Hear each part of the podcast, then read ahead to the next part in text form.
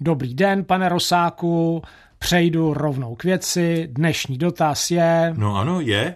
A dobrý den vám přeji také. Ale to nebyla otázka, zda dnešní dotaz je, ale nedokončená věta, která čekala na vaše doplnění. Ale pokud preferujete otázky, tak prosím, kterého slova se týká dotaz, který jste vybral na naše dnešní povídání o slovech nad zlato? No, tak dnešním slovem nad zlato bude linka. Aha, a jaká? Tramvajová, kuchyňská, telefonní, výrobní, nebo třeba časová, melodická, nebo dokonce oční? No, všechny na jednou, pane docente, všechny na jednou. Píše nám totiž pan Rostislav Boček a ptá se právě na to, jak je možné, že slovo linka může mít tolik různých významů a také na to, který význam slova linka je základní a odkud se to slovo vůbec v češtině vzalo. Vlastně bych měl z toho mailu něco přečíst. Um, upřímně řečeno, myslím, že už to není potřeba. Otázka je jasná, panu Bočkovi za ní děkujeme, omlouváme se, že jsme z jeho mailu nečetli, ale snad to tolik nevadí a pojďme k věci. No dobře, takže linka.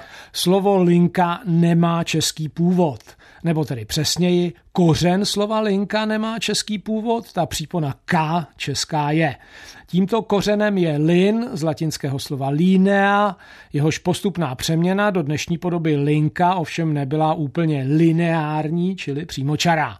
To původní linea si totiž nejprve vypůjčila stará Němčina, která to latinské zakončení ea pozměnila na ie. Takže vzniklo staroněmecké slovo linie, Rozumím dobře? Dnes se to německy řekne úplně stejně. No, to máte pravdu, ale relevantní pro nás je to, že tahle podoba v Němčině existovala už někdy ve 13. století. A relevantní je to proto, že se toto slovo objevuje ve stejné podobě jen o něco později, na konci 14. století i ve staré češtině. Máme ho doloženo ve staročeském překladu knihy, které se podle autora jejího originálu Petra Komestora říká jednoduše Komestor, i když originální titul zněl latinsky Historia Ecclesiastica, česky tedy církevní historie. Mimochodem je zajímavé si přeložit nejen titul díla, ale i jméno autora. Petrus Komestor znamená doslova Petr Hltač. No to je opravdu povedené jméno. Takže to byl člověk, který se proslavil nespolečenskými návyky při stolování? Ne. I když to je samozřejmě to první, co člověka napadne, ale tohle příjmí si získal jako čestné a pochvalné, tím, že v úvozovkách hltal moudré spisy. Aha, no tak to je trochu zklamání, já jsem čekal něco pikantnějšího. Takže zpět ke slovu linka, nebo vlastně zatím jenom linie.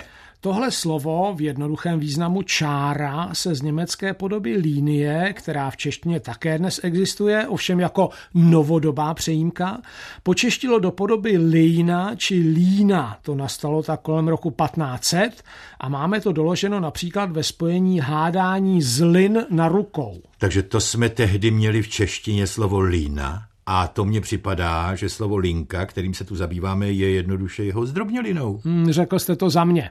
Přesně tak vzniklo slovo, o němž jsme zde hovořili. Poprvé doloženého máme k roku 1595 a to v tom základním významu, tedy rovná čára línie. Od toho jsou pak metaforou, přirovnáním odvozeny všechny ty významy další. Výrobní linka, kuchyňská linka, oční linka, všechno. No, ale mě by ještě zajímalo, začali jsme od latiny, tak jestli náhodou nevíte, jaký původ má to slovo linea v ní? Latinské linea je, a to je vlastně možná nejzajímavější, měl jsem se o tom zmínit už dříve, odvozeno od slova linum, tedy len, to je prastaré slovo ještě z indoevropského základu našich jazyků, to poznáte z toho, že ho vlastně sdílíme v rámci nejen jazyků slovanských, ale že podobné výrazy jsou i v jazycích germánských a románských. Jasně, anglické linen, německé leinen, francouzské lin, italské lino. Tak tu souvislost s českým len tam jasně vidím, nebo spíš tedy slyším. Ale jak se z názvu užitečné rostliny vyvinul název pro rovnou čáru? To je možná překvapivé, ale není to složité. Když ve starém Římě stavební dělníci potřebovali vytyčit rovnou čáru, nebo to též potřebovali malíři pokojů, nebo prostě kdokoliv další, udělali to tak, že vzali provaz, provázek, zkrátka šňůru a napjali mezi dvěma krajními body.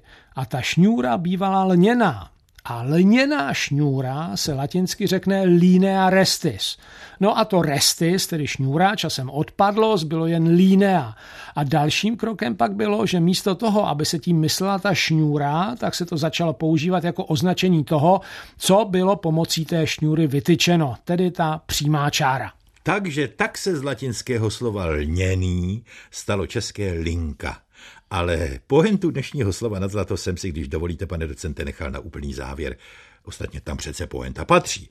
Takže já znám ještě jeden význam slova linka, a to velmi muzikální. Je to totiž také příjmení výborného muzikanta a zpěváka Tomáše Linky, který zpívá třeba o tom, že jeho paní se má.